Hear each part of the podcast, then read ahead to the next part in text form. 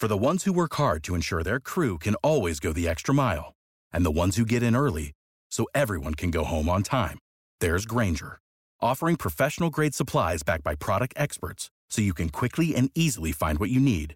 Plus, you can count on access to a committed team ready to go the extra mile for you. Call, click Grainger.com, or just stop by. Grainger, for the ones who get it done.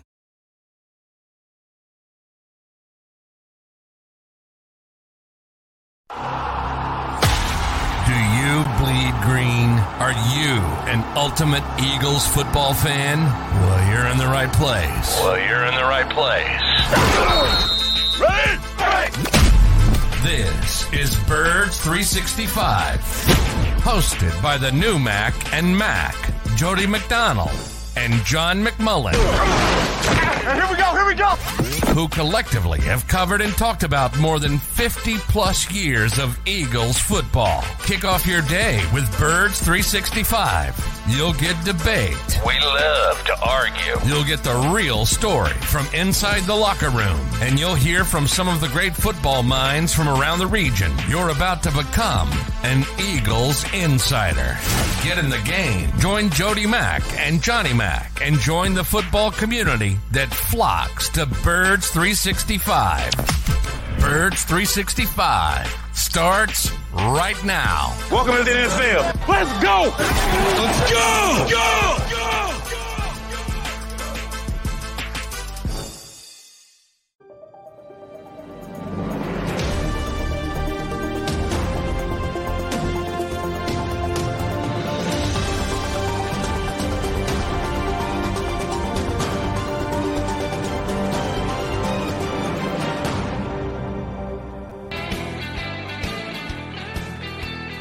Yes, you've got John McMullen and Jody McDonald. That means Mac and Mac here on Birds 365. It is a football Friday, and it's an actual football Friday because we're prepping for an Eagles game. Not till Monday night, but it will get here, and it will be a rematch of last year's Super Bowl against the Kansas City Chiefs. And we've got you for the next 2 hours to talk about the Birds and where they sit heading into the second half of the season.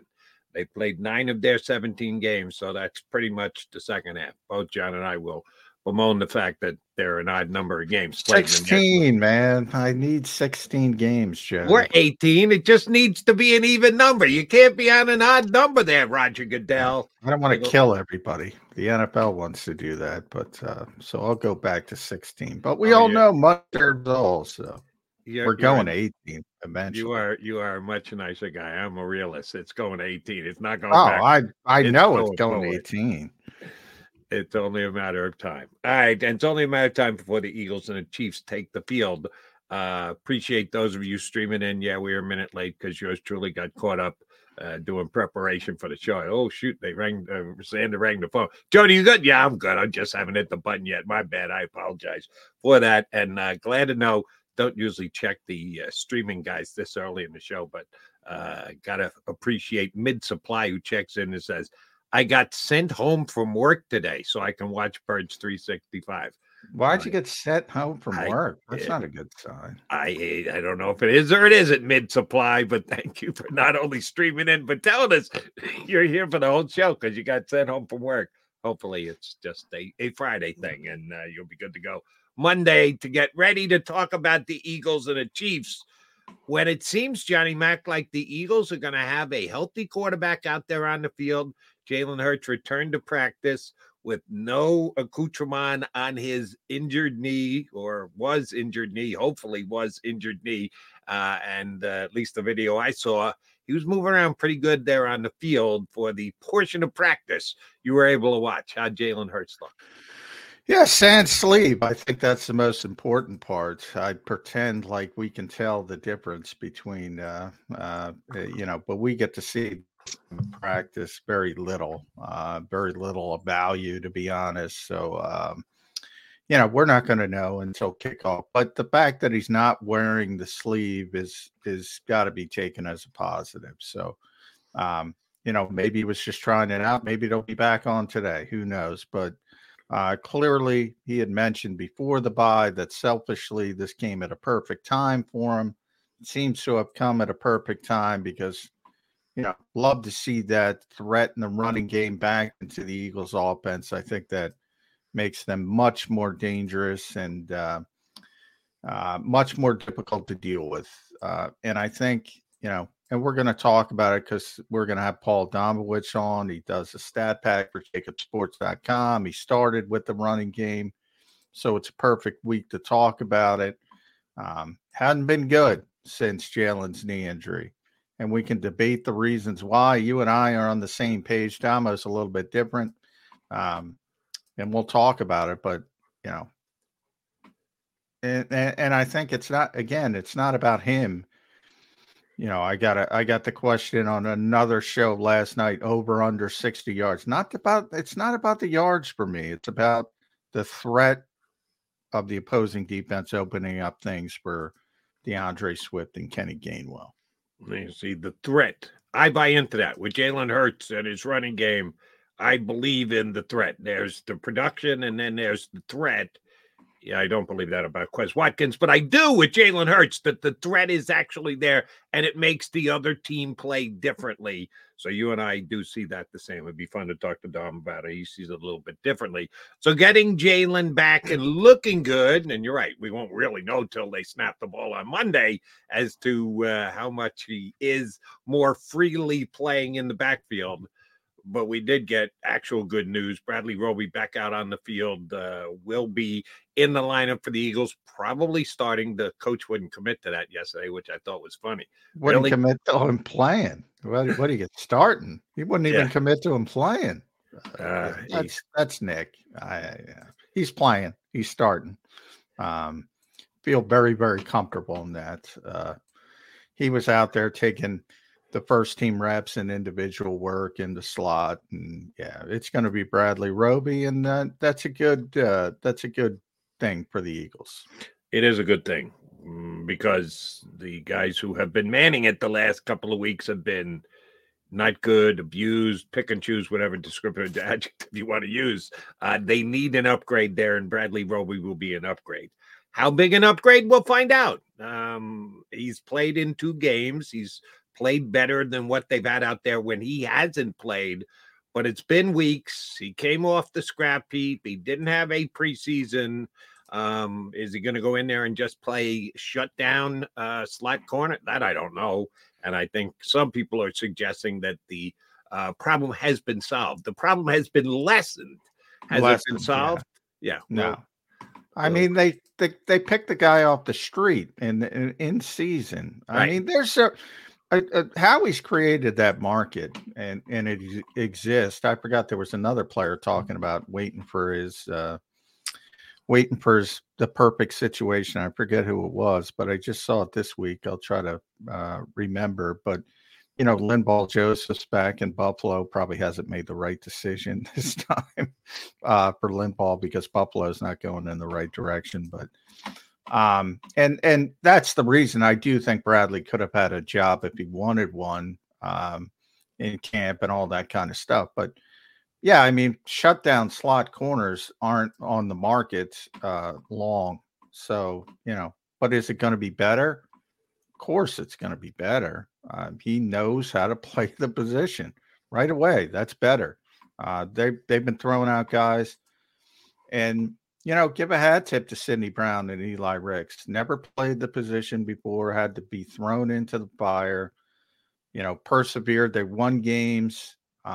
It was ugly at times, but that's the best you can hope for when you're as deep down on the depth chart as the Eagles were at that position.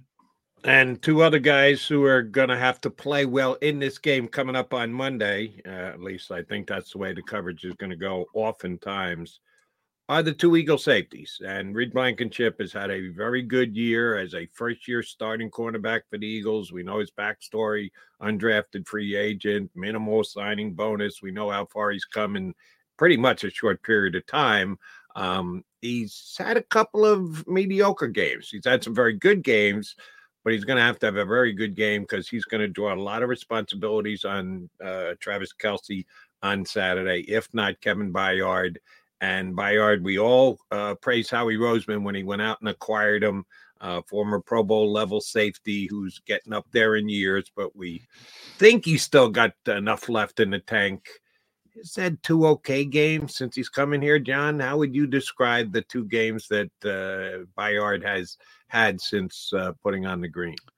Yeah, okay. Average. It wasn't great, but, you know, again, midseason, I think it'll get better as he learns the defense, he learns and gets that chemistry. Remember, now you have four really veteran guys in the secondary with Slay, Bradbury, Roby, and Byard, and then you have Reed Blankenship, the second-year player's got a really high football IQ. So I think the communication part of it's going to really – get better in the second half of the season. And interesting, Byers had a lot of success against Travis Kelce over the years. Now, again, you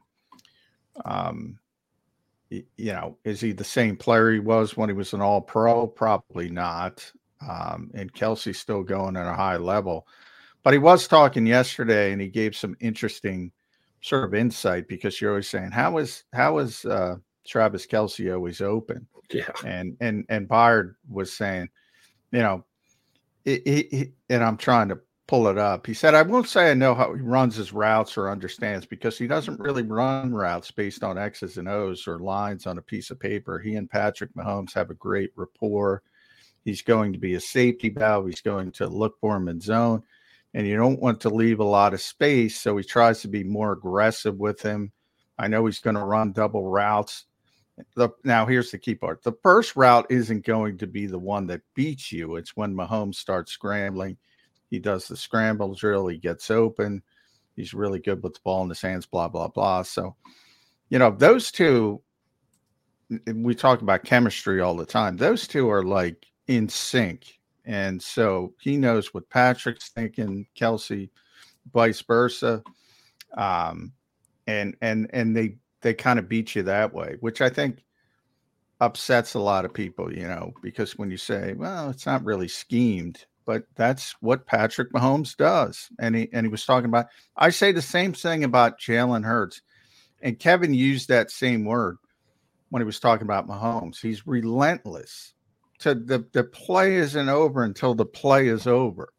And it might be, you might have them 3rd and 13, and it's just backbreaking. We see it all the time if you're an Eagles fan, where the Eagles look bad play, then bang, Jalen just makes a play. And that's the exact word I use. It's freaking relentless on the defense. Patrick Mahomes has been doing that in Kansas City for even longer, and he's relentless. The play is never over. Direct quote from Kevin Byard. That's the main thing. So, you know, that's how difficult he is to play. Little insight. Very smart player, Kevin Byard. So he knows what he's talking about. And, oh, by the way, John, I've looked up a bunch of Mahomes to Kelce passes, touchdowns, and the like, and never did they put in parentheses on schedule or off schedule. They never denote that. So anyone who said, oh, it wasn't part of the scheme. Yeah, it is. That's part of the scheme. The offensive coordinator knows that if Jalen gets forced from the pocket, Mahomes gets forced from the pocket, and he's got to make something up on the fly. Yeah, those two guys are going to be able to do it. Doesn't make it any less of a play or less of an accomplishment. But you know, in the Super Bowl, I'm not saying it doesn't make any difference. I'm saying people like to say, well, the Eagles got out-coached in the Super Bowl. Andy out-schemed him.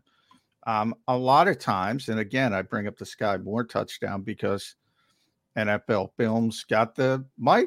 They were mic'd up, and they lined up wrong.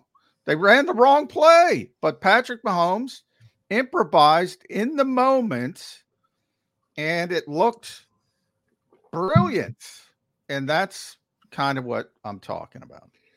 Yeah, whether it was scheme, whether it was luck, whatever it was, it wasn't luck.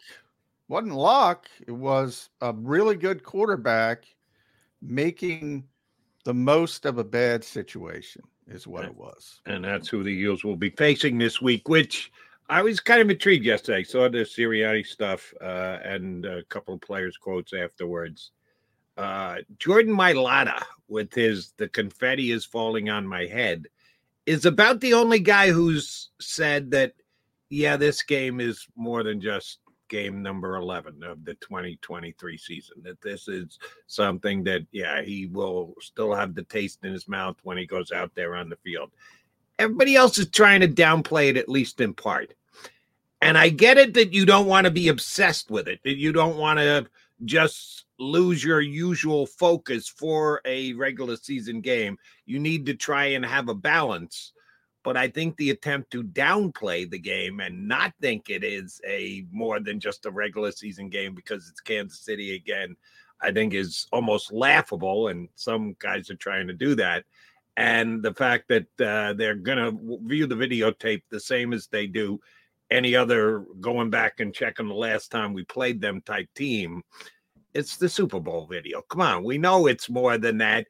And oh, by the way, they didn't go back and review the tape afterwards. Anytime you have a game during the regular season, you go back and see what you did the week before. They didn't do that last year. The season was over. Everybody scattered to the winds, unfortunately, after the Eagles lost. So I'm not buying into the whole it's just another game thing. Are you? Not completely. I think there's human nature, but I asked Jordan about that quote because he said it on the radio and he more clearly defined. He said it's simple. When I said, when I said what I said about it being personal, yeah, it's personal to me. I know I'm not going to get back that championship. I'm not going to get rings back, but it's just me. I don't want to go out there and lose. I hate losing. It's simple. I don't like losing, and that's all it was. Just want to get out there. It's one game. It's one of 17. It's the next game. So, yeah, I mean, they're competitive. They don't like losing. That's the thing. And that's sort of with Jalen Hurts, the same mentality. Like, he doesn't like losing. It doesn't matter who. Right. Could be playing pickup basketball in the Novocare Complex auditorium. You don't want to lose. Jordan Mailata doesn't want to lose, and they lost. So from that perspective, yeah, it's very competitive. But again, I go back to before the bye. Like Nick said the same stuff, and he always says the same stuff, and he said it again yesterday. It's 1 of 17. It's, you know, you got to go 1-0 this week. Well, after the game, he was way more fired up than he usually is for beating the Cowboys. But in the regular season, and I said it yesterday, Dallas is a bigger game than Kansas City in the regular season. It just is. For where the Eagles want to go, number 1 seed, you know, first you got to win the NFC East, and then you got to get the number 1 seed. That's a bigger game. So from that perspective, it's a little bit different, but they don't want to lose. They don't want to lose any game. They don't want to lose to Buffalo. They don't want to lose to San Francisco.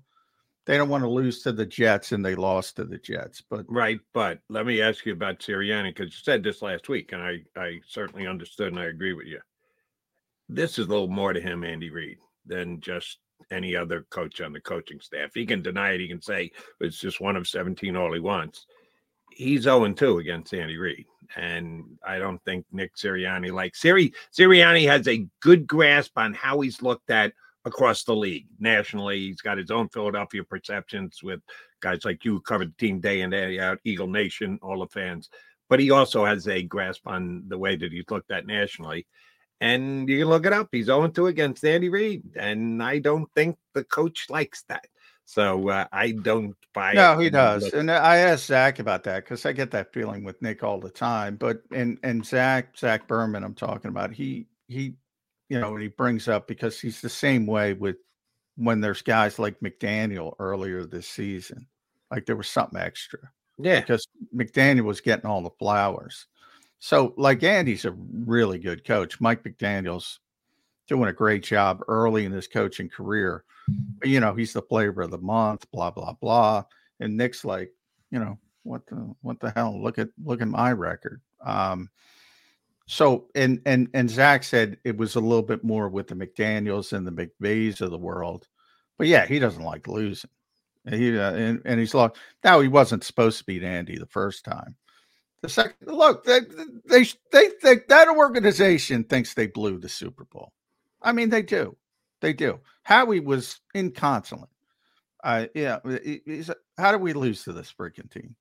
Essentially, they were firm belief that they shot themselves in the foot in last Super Bowl. You can argue anything else, but that's their belief. So from that perspective, they want to prove something. No doubt about it. And it will happen on Monday night when these two teams meet for the first time since, yes, the red confetti fell on the field in last year's Super Bowl. He's McMullen. I'm McDonald. I see Paul Domowitch is ready to rock and roll with us. He's in the green room. We'll punch up our buddy from the 33rd team and the JAKIB Sports.com football package. We'll talk Eagles and Chiefs with Paul Domowitch next here on Birds 365. Go to get your game on. Go for the beers. Go for the cheers. Go for the hit and the hits. Go for the stakes and the stakes. Go to get your parlay on. Go to get your party on. Go for the scene. Go for the screens. Go for the gallery. Go for the win. Go to Ocean. Visit theoceanac.com to plan your visit. At Pond Lee Hockey, we've recovered billions of dollars for our clients, and we're confident we can do the same for you. With over 250 years of combined courtroom experience, we've helped over 100,000 injured clients obtain some of the largest settlements in Pennsylvania. One conversation is all it takes to help you and your family get back on track. If you've been injured in an accident, give Pond Lee Hockey a call.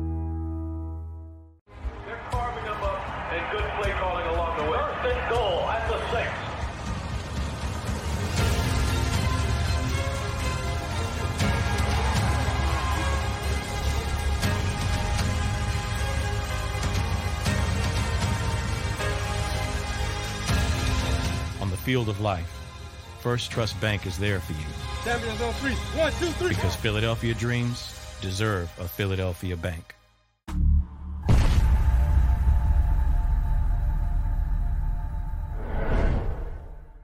We're here to show you a better way to spend your state income taxes and get the money to where it's needed the most, to the thousands of qualified kids. What we like about blocks is they really know where the need is. This program ensures that their dollars come 100% into these kids for their tuition assistance. If you are able, blocks makes the EITC piece go very quickly and very smoothly. Turn your PA state tax liability into need-based scholarships and receive a 90% tax credit.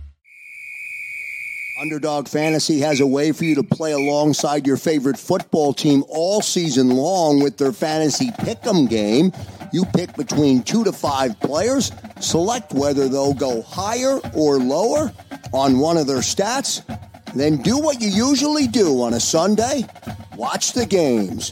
You can win up to 20 times your money in a single game by going 5 for 5. It's a fantasy game, and the sports betting show wants you to get involved. Go to UnderdogFantasy.com. When you sign up, use the promo code WIN, and Underdog will double your first deposit up to $100. That's UnderdogFantasy.com. Use the promo code WIN. Do you stream on a Roku, Fire Stick, Google TV, or Apple TV? Now you can watch 6ABC 24/7 with the 6ABC Philadelphia streaming app. For the big story on Action News, search 6ABC Philadelphia and start streaming today. EAGLES, Eagles.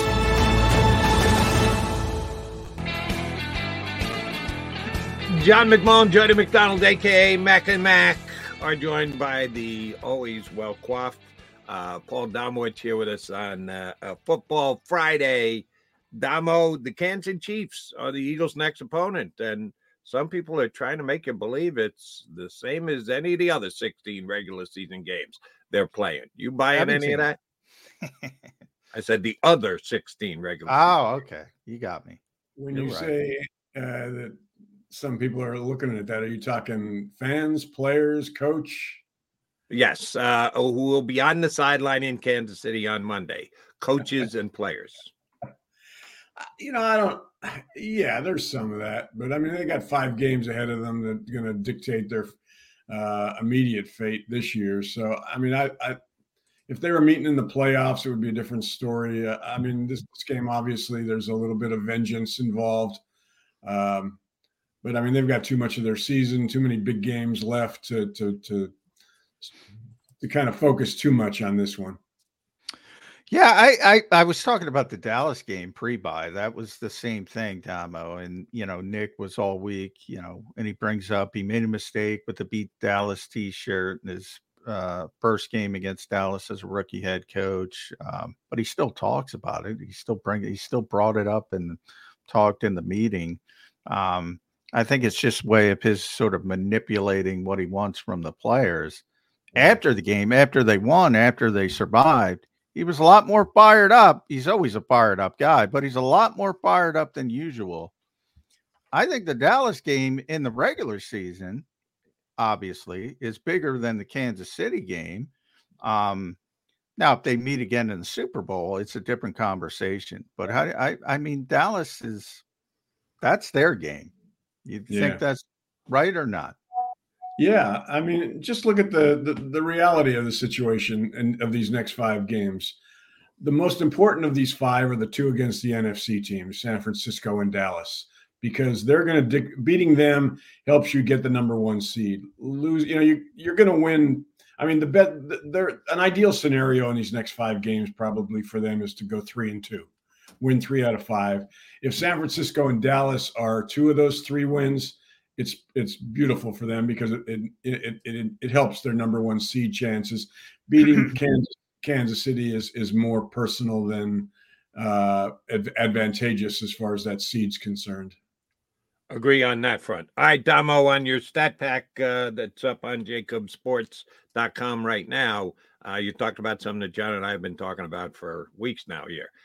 The fact that the Eagle running game just isn't as good as it was last year, and trying to figure out why. John and I kind of believe that Jalen Hurts is a major reason why they're not as good as they are, his inability to run, and the fact that defenses know about his inability to run. Therefore, I know the RPOs, they're just giving more attention to the running back who the ball could be handed to, and it's just not as been as effective as it was last year with Miles Sanders when Jalen was capable of breaking off 25, 30, 40-yard runs. You think there's more to it than that. Why do you think the Eagle running game is off? Well, I mean, Jalen's certainly a factor, and it's not necessarily because of the injury. Starting with week 1 this year, teams were focused on him. Whether it was in the red zone or the rest of the field, they were not going to let him beat them. I mean, that was priority number 1 for them. He wasn't going to beat them with his legs. But I mean, my feeling is you look at the numbers.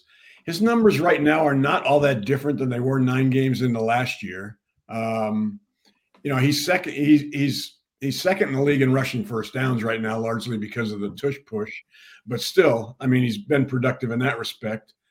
My feeling is that the offensive line isn't getting the job done, and you can't blame it strictly on Jalen. I mean, this line should be able to run on anybody. I think part of it's the line. I think part of it's the play calling. I mentioned in the story, I was talking to Brian Baldinger, who knows offensive line play and knows this offensive line better than anybody. And he said, he does those breakdowns on Twitter, and he doesn't even bother doing them on Mulata and Landon Dickerson anymore because they don't run behind them. I mean, last year, that was where they went. I mean, that was a heavy part of their run game, was just having whoever was carrying the ball get behind those two big behemoths and gain 5 yards at a clip. That ain't happening this year. Last 4 games, DeAndre Swift has 1 10-yard run. Things like that make me believe it's more than just, you can't pin all of this on an injured quarterback. The last 4 games, they're averaging 3.1 yards per carry. Well, Damo, I would say, and obviously Baldy, as you mentioned, knows offensive line play just about as good as anybody and does tremendous breakdowns. And certainly, if the Eagles aren't running the football behind Jordan Mailata and Landon Dickerson, that doesn't make a lot of sense with all that beef on the left side. I know their grades, their run blocking grades from PFF are tremendous. Jody and I aren't blaming Jalen Hurts for the lack of efficiency in the run game.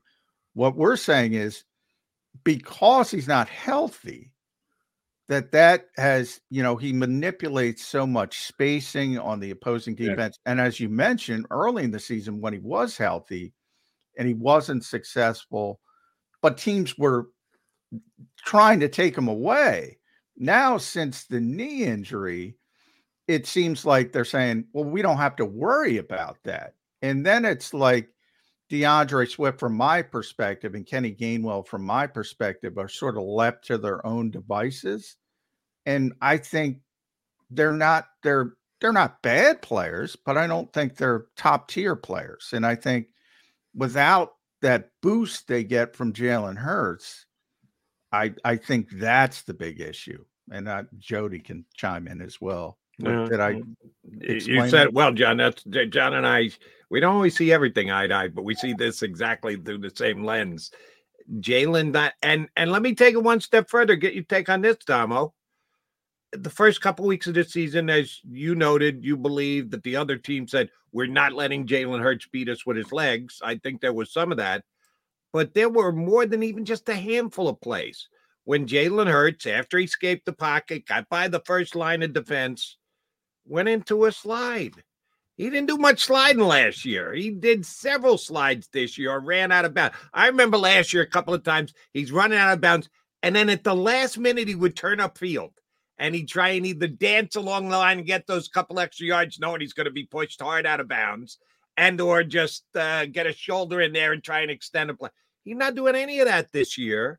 We can speculate on whether it's Jalen's idea or it's Nick Sirianni's idea or Brian Johnson's idea or Howie Roseman's idea that they told him, listen, Jalen, you're a $250 million man now. We can't be taking as many risks as we did previously. I just don't think he's the same quarterback that he was. The last couple of weeks, you can write off to the knee. Previous to that, I don't think he ran the same way he did last year. And I'm not even saying it's a wrong decision. I'm just saying the evidence is it hasn't helped the other aspects of the Eagles running game. Do you think Jalen's playing the game differently this year?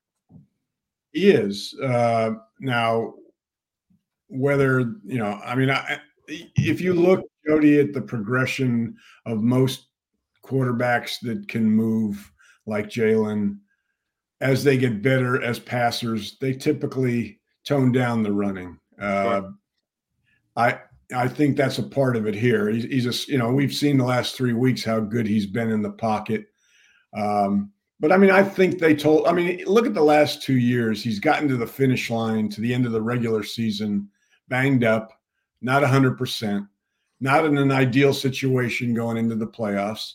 And I think they wanted to change that this year. Both he and Johnson and Sirianni were hoping, don't take as many chances, play it safe. It might cost us a couple of yards here on a play when you slide, but in the long run, it'll benefit us. I think it's a conscious decision to play it more cautious, but I also think there's a progression here with him getting better as a passer and kind of not feeling he needs to run as much. Right. All right, Tom, let's keep it on the offensive side. The other big issue this week is Dallas Goedert, who's going to miss multiple games with a fractured forearm, had surgery. Eagles still haven't placed him on IR, so that indicates they think he might have a chance to be back for that fourth game, which would be the game at Dallas. We'll see how that shakes out. The Eagles went through this last year. They lost Dallas for 5 games with the broken glenoid bone in his shoulder. They didn't change much from a personnel perspective, but they kind of shifted from a target perspective. They didn't throw the ball. They played Jack Stoll, but they didn't throw the ball to Jack Stoll or Grant Calcaterra. They kind of shifted to more Devontae Smith, more Quez Watkins at the time. This year it would be more Devontae and Julio Jones. Or is Albert O? They have a little bit of a wild card. You know, he's athletic. He's had some success as a receiver in Denver. Calcaterra was back as a full participant in practice. He's a year older. Those are the receiving options. Are we going to get more from the non-Dallas Goedert receiving tight ends, or is it just Julio? Julio. Let's hope Julio has something left in the tank. Yeah, I mean, I don't know. My guess is that, you know, they're going to stick with the mostly 11 personnel and do as they have. You're right, Stoll. I think last year in the 5 games that he replaced Goddard, he played 3/4 of the snaps. They played more 11 personnel last year after Goddard got hurt than they did even when Goddard was in. But they didn't throw to – you're right, they didn't throw to Stoll. I think he caught 7 passes in those 5 games. You know, he's a guy who's going to catch a short pass for you every now and then. That's pretty much what he is. Got good hands. I think he had 7 targets, 7 catches. Oh, yeah. He caught them all. Yeah. And I have nothing to go on for this, but I mentioned in the column, you know, they've in the games against, I think it was Dallas 2 weeks ago and against the Jets, they used 21 personnel about 5 times. That's 2 running backs. A tight end. And now would be a good time to think about using it without Goddard in there. It gives you another receiver, gives you blocking help to chip on the, you know, when guys are coming in. I mean, there's a lot of reasons I think it would work, but this isn't a 21 personnel team. No. And I don't, unless, you know, I mean, I think Nick just woke up in horror. Now he's already up. He gets up early, but yeah. If he's going to be forced to run 21, he's going to have nightmares. Yeah, I mean, you look, they used it, I think, 3 times against the Jets, and it looked on 2 out of 3. Well, plays. You know where I think that works. Who did I see that with? When you line up a receiver in the backfield, I think you can get them lost a little bit. Yeah. McVay used to do that a lot early in his tenure with the Rams, and for whatever reason. You know, people aren't paying attention. I don't know. You have a wide receiver in the back. Deebo Samuel, Cobb does it all the time. I saw it with Jordan Addison watching Kevin O'Connell, who's a Sean McVay guy. They line up those guys in the backfield, and defenses don't know what to do. That I'd like to see with Devontae Smith, or probably not AJ, but Devontae. I think that might work with Devontae. And by the way, it helps Devontae get off the line. You know, he's not the biggest guy in the world. I hear you, but I mean, these 2 guys, Gainwell and Swift, while they don't have the body of Deebo, they've got the skill set of Deebo. You know, they can run the ball. They can run routes. I mean, I just think it's an intriguing thing that they should consider. That is, by the way, Tom, that is the nicest thing anybody said about Kenny Gainwell. He's got a similar skill set as Deebo Samuel. Well, there's a lot of Gainwell trashing going on this year. Well, Deebo's a great player. I'm not gonna. Swift would be closer, but I'm not gonna. He's kind of different. Let me ask you both about Swift. When he came in, a lot of people were excited because they thought a big part of his game was ability to catch the ball out of the backfield. And once I say catch the ball out of the backfield, you even have to define that. Is he lining up as a running back? Is he lining up in the slot? Is he lining up as a wide receiver? It does change the dynamic. But I'll just leave it at catch the ball as DeAndre Swift. He hadn't done a whole hell of a lot of this year. I'd like to see a wheel route. Right. Something along those lines. When he was signed, what I think his number is going to be, I had him being much more effective in the passing game than he has been. Why do you think it hasn't come to at least my expectations might have been too high. I might have put too much of a value on it, but in my opinion, it hasn't been as big a part of their game as I thought it was going to be. Why do you think that is? Well, I mean, catch-wise, he's about where I thought he would be, maybe a little under. I mean, he's got 30 catches. in 9 games. I mean, I figured he'd be around 60 this year at minimum. What he hasn't done is gain much with those catches. He's averaging like less than 6 yards a catch, I think. Yeah, 5.5.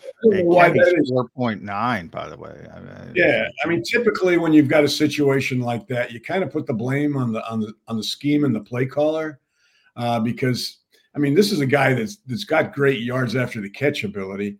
He's just not, you know, you watch when he catches a pass, you watch when Gainwell catches a pass. There's somebody there. I mean, they're not being scheme to get open very much. And I think that's where they've got to do a better job offensively, get these guys open, whether it's on a wheel route, whether it's, you know, there's a lot of different ways to get those two open. You know, they line them up a lot on the outside, but they don't, you know, nothing much happens. But catch-wise, I mean, right now the running backs have, I believe they've got 48 catches in 9 games. They had 48 catches all of last season. So they are throwing to them. It's just not being very productive at this point. Yeah. It's been forever, but I was thinking about that before week 1, DeAndre Swift, it was a big thing at practice when they obviously getting ready for the regular season. So Damo knows we get 10, 15 minutes of practice, and DeAndre Swift was working out with the receivers, and it was a big deal. Like, what is DeAndre Swift doing with the receivers? And the Eagles always do this for a reason. They're trying to get New England, obviously, to, oh, he's going to be receiver. they don't even throw him the football. The best example of that, when Jalen Hurts got hurt in Chicago, they were playing that game, and Damo knows they were saying, well, he might play. And no chance he was going to play. And they had the Friday practice at Lincoln Financial Field. And as Damo knows, they try to keep us as far away as possible. On that day, they were like, hey, Jalen's over there. Why don't you go take some pictures? they're inviting us right up. So you know something's up when the Eagles are trying to feed you information. But with DeAndre Swift, I'm a little surprised. This, I don't think, and I've been saying it for a long time, Jalen is not a dump-off guy. So I think to get him involved, you have to call plays for him, wheel routes. You have to get him down the field. And they just don't do that. But I got a tough time complaining because I'm in a camp where I don't think Dallas threw the football enough to CeeDee Lamb. And he caught, what do you have, 12 catches in that game? Right, 11. Yeah, 11. They didn't cover him. Why are you stopping? Just to get somebody else involved? So, yeah. You know, they've had so much success getting the ball to A.J. Brown and to a lesser degree Devontae Smith. Do I really need to get other people involved if they're not stopping those guys? Those are my best options.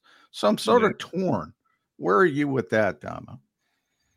I mean, my feeling is, I mean, A.J. Brown's right now one of the best, you know, 2 wide receivers in the league probably. But somebody's going to slow him down somewhere. It might be in the Super Bowl. You know, it might be the divisional round. But somebody's going to figure out a way to neutralize him. And you better have some options. And that's why I think it's dangerous at this point to just put all your chips on the deep ball to him or the deep ball to Devontae.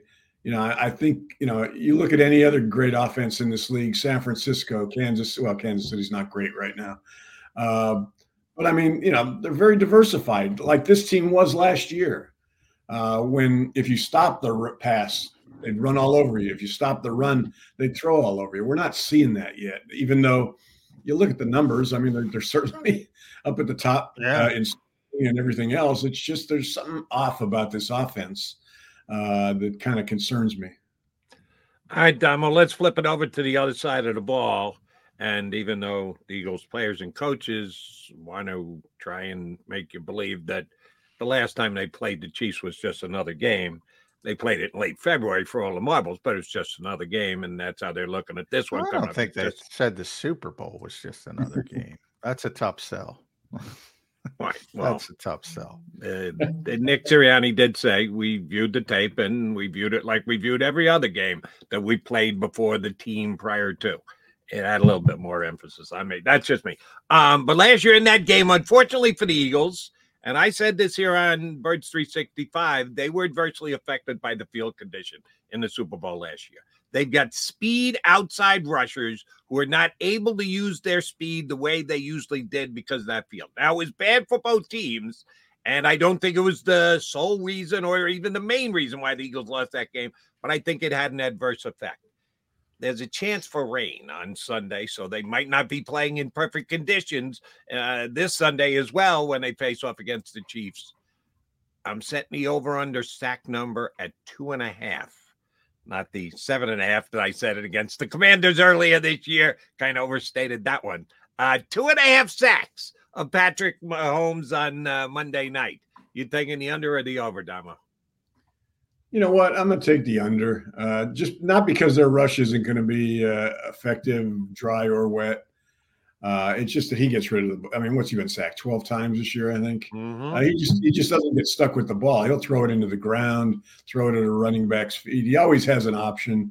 He's as good as anybody. He's as good as anybody since Brady at just dumping the ball rather than avoid the sack. Yeah. Can the Eagles win the game with only 2 sacks? I'm sorry, what? Can the Eagles win the game with only 2 sacks? Sure. I mean, if they get the pressure on them to hurry them into throws, I mean, look, Kansas City's offense isn't very good. No. You know, they're averaging. I think it's better. Get the ball out of his hands quickly because he's going to kill you when he extends the play. That's when he's going to kill you. It is, except he's getting it out of his hands to who? You know, he's got Travis, meet the parents, Kelsey, and nobody else. So the problem is they don't know how to stop a tight end. So, that's kind of it's kind of Kevin Byard's here now. Hopefully, you hope, but they've given him. He's been here the last 2 years. I think, yeah, it hasn't been great, but it is a mid-season acquisition. He has had tremendous success over the years against Travis Kelce. They're going to need it about that. Sunday. Yeah. Well, maybe Keller helps him out. Maybe he's, worried about the parents getting along. Who knows? You know, you had written, I think, this morning about, I mean, the guys that are returning. And, I mean, I think getting Roby back is going to be big. Yeah. You know, he's a smart guy, too. I will say this.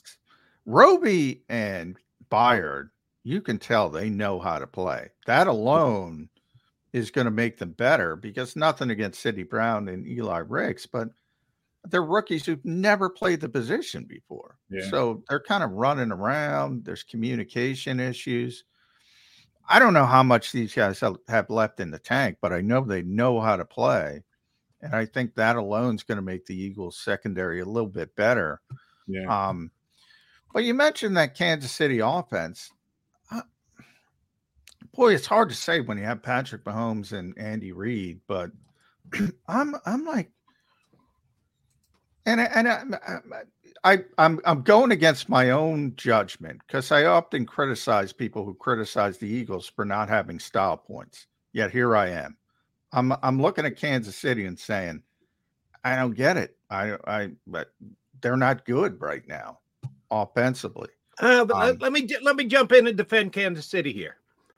How many players do you think the Philadelphia Eagles have right now that have 100 yards receiving on the year? 100 yards total? Total, 100 yards receiving for the year. How many Eagles? Well, it would be AJ, Devontae, Dallas, DeAndre. I think that would be it. That would be Swift and Goddard. Yeah, Goddard. AJ, Devontae, Dallas, and Andre Swift. 4. How many did the Kansas City Chiefs have? Yeah, but they don't have anybody they can rely on. That's the whole Does point. It matter if you spread the ball around? Does we're matter not getting back to spreading the ball around, which is better. Give it to a small number of guys that many more times or spread it around everybody. Well, that's what we were talking about. I'm before when I'm talking like I'd rather have AJ Brown. Everybody who doesn't want to look it up, the answer is 9. Kansas City's got 9 guys with 100 yards receiving or more. The Eagles have 4. They just do it differently than the Eagles. Doesn't make it lesser, but it's just different. They spread the ball around. You know what? Yeah, go back and look at some of the Eagle teams, Jody, back when they didn't have wide receivers. We always used to marvel about Donovan McNabb throwing to 8 guys in a game, 9 games. He had to. He didn't have a go-to guy. I go back. Like that. I'm not saying you can't. But, all right, I'll put it this way. So I'm gonna offer you a magical trade, Jody. You can have A.J. Brown, and I'll take Rashee Rice, Mecole Hardman, Justin Watson, Kadarius Toney, and Sky Moore. What are you taking? If you're talking about individuals, then of course there's no conversation. A.J. Brown that's my point. I'm not throwing to those guys because I can throw to A.J. Brown. I don't want to throw to those guys. Now, I agree there's got to be some diversity. But until somebody stops the guy, I can't be overly concerned. And the Eagles have some diversity. They have Devontae Smith. They have Dallas Goedert. You know, Julio Jones is going to get more involved. We'll see. But I don't know how much is left in the tank, but I expect him to be more important in the second half without Dallas Goedert. Yeah, they got a bunch of nobodies. I'll try this a different way. How has Patrick Mahomes, with such his lack of wide receiver talent on the team, thrown for more yards than Jalen Hurts? Well, he's the best player in the world. I'm not criticizing Patrick Mahomes at all. I think Patrick Mahomes elevates all those nothings to that. They're a top 10 offense, amazingly, and that's because of Patrick Mahomes. And to a certain extent, Travis Kelce. I don't want to leave Travis Kelce out. And they have a good offensive line. They create, especially on the interior. They have a very good offensive line. So I'm not saying they don't have good players, but I am saying they don't have good receivers. I am saying that. They just don't have good receivers right now. And Damo lived it with Andy Reid here in Philadelphia with the James Thrashes in the world, the Todd Pinkstons. And the Eagles won a heck of a lot of games, but it gets ugly at times when you don't have receivers to threaten down the field. And, I just don't think – I think it's a testament to Patrick Mahomes. It is. I mean, go back and look at some of Tom Brady's receivers in a few of those years. I mean, I saw him get to the AFC Championship game one year where I think they lost to Indianapolis with guys that – you wouldn't invite to dinner. I mean, they were just bad. And then he got Randy. Remember the one year he had Randy? The first year. Getting back to the, whether it's thrown to Kelce or the, the cast of thousands that they have, they need their pass rush this week. It's not going to be so important that they get to Mahomes. They can't let him do what Dak did, what some other quarterbacks have done this year, which is extend plays. You let Mahomes get out of the pocket, and it doesn't matter who he's throwing to; he'll find him open. This would be a good week for the mush rush. I mean, they need to just keep him in the pocket, and if it gives him a fraction of an extra fraction of a second to throw, I think it would be worth it if you're keeping him in the pocket because I think it would be a better strategy. That's tremendously interesting. I hadn't even thought about the mush rush, which I think, if well called, well timed, can be a really effective play, but you need to be skilled at that. The Eagles have not had one play this year where I said to myself, ooh, that looks like a mush rush. Do we know that they can even do the mush rush? That they have players that could do the Damo, I think it's a great suggestion, but I got no bloody idea whether it would work or not. Either do I. You're right.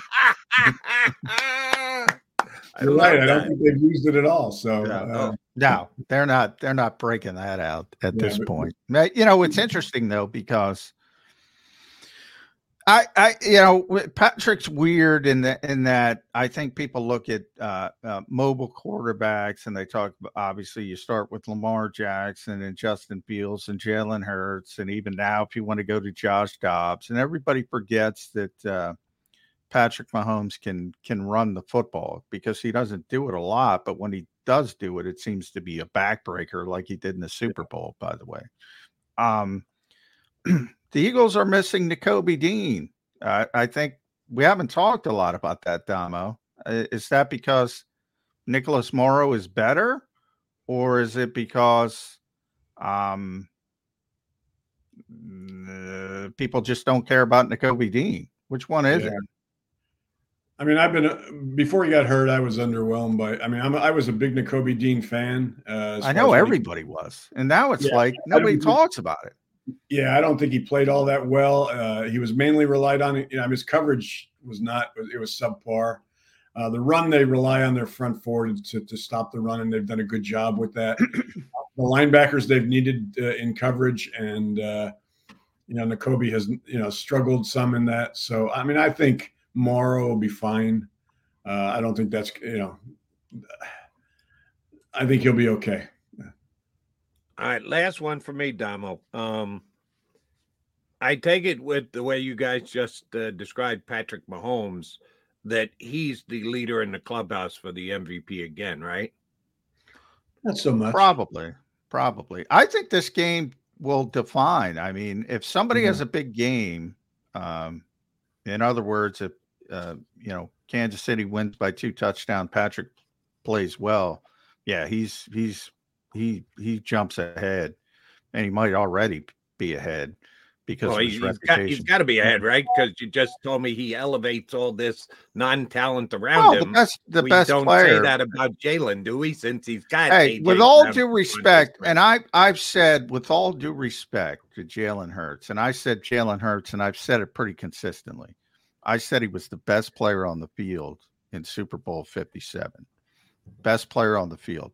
With all due respect to Jalen Hurts, if he's the best player again on the field and the Eagles win on Monday night in Kansas City, the best player in the world is still Patrick Mahomes. I mean, he's the best quarterback, and obviously, you know, because of the impact of that position, that's not going to change. Now, a lot of people, and you know, they don't like to vote for the. I always go back to the NBA. Michael Jordan could have won the award every year. He didn't, because people would get sick of voting for him. LeBron James, same way. Some people get sick of voting for the same guy. So MVP, yeah. But Jalen has a chance to seize the lead if he plays well in this game and the Eagles win it pretty convincingly. That's how I see it. Damo. You agree with that, Damo? Yeah, I mean, it's just too early to. I mean, if you're looking for a midseason somebody to pick a midseason MVP, yeah, it would probably be Mahomes right now, with Jalen a close second. But there's a bunch of guys that I think Lamar's in there too. I think exactly Lamar's the fortunes of their team and the way they perform in the next 7-8 weeks is going to decide whether it's one of those two, whether it's Christian McCaffrey, whether it's Brock Purdy, whether it's Lamar Jackson, whether it's Tua. I mean, there's right now, I think there's just a big gaggle of people that you could put in the MVP conversation right now. I agree with you. It's too early, but I'm kind of on the same page with John with this one, but maybe even more so on the outcome of the game. Because Jalen outplayed Patrick Mahomes in the Super Bowl last year. Patrick Mahomes was the MVP because his team won the game. Same thing this year, even though I think Jalen could put up as good, if not better, numbers than Mahomes. Got to win the game. Eagles, his teammates have to give him a helping hand here. He got to win the game. If he wins the game, I think he jumps to the lead of the MVP standings. If he doesn't, then it's unquestionably Mahomes. We can throw all those Lamar's, Purdy's, Tua's into the mix, but they're all looking up at Mahomes because he is Mahomes. Damo, always a pleasure. Appreciate you jumping in with us each and every single Friday. Now, you're going to wear that shirt all weekend? Is that your lucky shirt? You're going to keep it on till Monday, or you're going to wash it between now and Monday? Well, I'll probably put on a different one for tomorrow, you know. Who wears the same underwear? Somebody wears the same underwear to the game every week. Was that I forget who that was. But from the Andy Reid Aloha collection. Very nice. Nice. We'll tell Andy, but we won't tell any of the people who are watching us right now that you're wearing Andy Reid wear going into the games. By the way, Andy did a conference call, Damo. The old school coaches do conference calls. I give them a lot of respect for that. All these new guys, I don't have enough time. Can't make 10 minutes. Yeah, they all run the same damn offense, but they can't spend 10 minutes on a conference call. I digress. Philadelphia will always be – I mean, he's going to go into the Hall of Fame probably, even though he's going to win multiple Super Bowls in Kansas City. He'll always be an Eagle. Yeah. You think he's going in as an Eagle over the Chiefs? Well, they don't really go in as something. Right. It's there's no cap. Football, they just have a bust. You don't have to pick. In baseball, you have to pick a cap. So, Domo, a pleasure, buddy. Thanks for jumping in, bud. We'll talk to you again next time. You guys. Take care. Thanks, Paul Domowitch. His stat pack on JAKIBsports.com, a must-read for all you Eagle fans. Although, John and I disagree with him a little bit. When you need mealtime inspiration, it's worth shopping Kroger, where you'll find over 30,000 mouthwatering choices that excite your inner foodie. And no matter what tasty choice you make, you'll enjoy our everyday low prices, plus extra ways to save, like digital coupons worth over $600 each week. You can also save up to $1 off per gallon at the pump with fuel points. More savings and more inspiring flavors make shopping Kroger worth it every time. Kroger, fresh for everyone. Fuel restrictions apply. Save big on brunch for mom, all in the Kroger app. Get 16-ounce packs of flavorful Angus 90% lean ground sirloin for $4.99 each with a digital coupon. Then buy two, get two free on 12 packs of delicious Coca-Cola, Pepsi, or 7-Up, all with your card. Shop these deals at your local Kroger today, or tap the screen now to download the Kroger app to save big today. Kroger, fresh for everyone. Prices and product availability subject to change. Restrictions apply. See site for details. Giving Jalen Hurts a little bit more of a bit. And again, I have to pick and choose my words carefully here. It's not a critique or a criticism of Jalen. It's just a notation that because Jalen isn't as effective running, last couple of weeks, certainly understandable, with a bum knee, first couple of weeks of the season, at least my read was he wasn't attempting to be as good or aggressive and productive as a runner as he once was, and it probably was very much a group decision. And I'm not even saying the decision is wrong, because I got $250 million invested in the guy. You want to keep him on the field. But I just see it as the explanation as to why the Eagles' running game from the running backs has not been as effective. He's blaming it on the offensive coordinator. What the hell are you doing? Why aren't you running behind Mailata and Dickerson on the left-hand side? I think, I'll get in trouble. I'm getting a lot. The running backs are average. Yeah, I like the running backs a little more. Well, I know I like Swift. I think Kenny Gainwell is average at best, although the coaching staff still has more faith in him than it seems like I do or the general public does. I still think you don't go for $175 by mistake. I think there are questions to be answered as to why DeAndre Swift hasn't been as effective over the last several weeks. Could this be a breakout week for them against the Chiefs? Their run defense is good. Not like the Eagles. Eagles have a much better run defense than the Chiefs do. What kind of numbers will DeAndre Swift be able to put up? We know it's a showdown between Hurts and Mahomes, and the ball will be flying, but you need that balance. Who's going to be able to run it more this weekend? I would say history is littered with big running games from average backs occasionally. Most notably would be Timmy Smith in the Super Bowl. One guy I covered that nobody will recognize, Scotty Graham, I think once ran for 166. It happens. Doesn't happen often, but it happens. Understood, but he is still top five in the NFL in running at this stage. I know most of it came from two games, and you got to look at it, but the big picture is every single game, so they all count. So you can't, except for the 175 he got against Minnesota, except he got 175 against Minnesota. So he's a top five running back in the league as per how many yards he's rushed for this year. That's just, you can look that up rather easily. He's McMullen, not McDonald. We are Mac and Mac. Birds 365, got a good guest coming for you in hour number 2. Who would that be?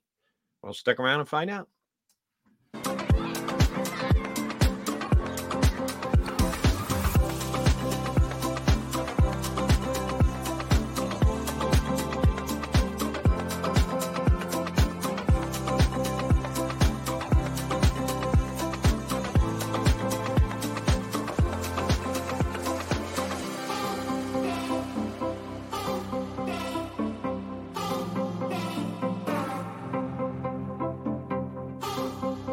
If you own a company and you're not producing a podcast, you're missing out. The public consumes messaging when they're ready. Join the professional podcast network of companies and let JAKIB Media Partners put you in the podcast arena. Come to our professional studio or we'll come to your place of business and professionally produce your company podcast. Call JAKIB Media right now at 267-261-3428. 267-261-3428.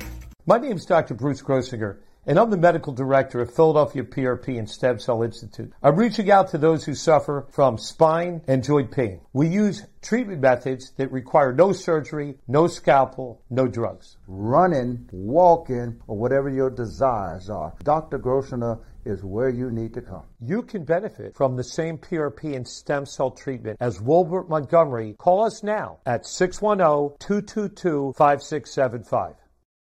We're here to show you a better way to spend your state income taxes and get the money to where it's needed the most, to the thousands of qualified kids. What we like about blocks is they really know where the need is. This program ensures that their dollars come 100% into these kids for their tuition assistance. If you are able, blocks makes the EITC piece go very quickly and very smoothly. Turn your PA state tax liability into need-based scholarships and receive a 90% tax credit. Underdog Fantasy has a way for you to play alongside your favorite football team all season long with their fantasy pick'em game. You pick between 2 to 5 players, select whether they'll go higher or lower on one of their stats, then do what you usually do on a Sunday, watch the games. You can win up to 20 times your money in a single game by going 5 for 5. It's a fantasy game, and the sports betting show wants you to get involved. Go to UnderdogFantasy.com. When you sign up, use the promo code WIN, and Underdog will double your first deposit up to $100. That's UnderdogFantasy.com. Use the promo code WIN.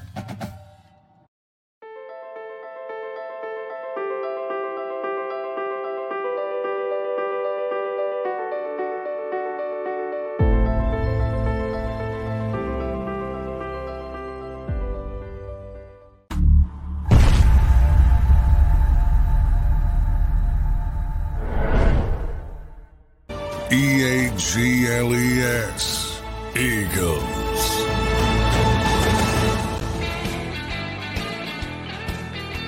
You got the Mac and Mac guys, McMullen and McDonald here on Birds 365, hour number 2.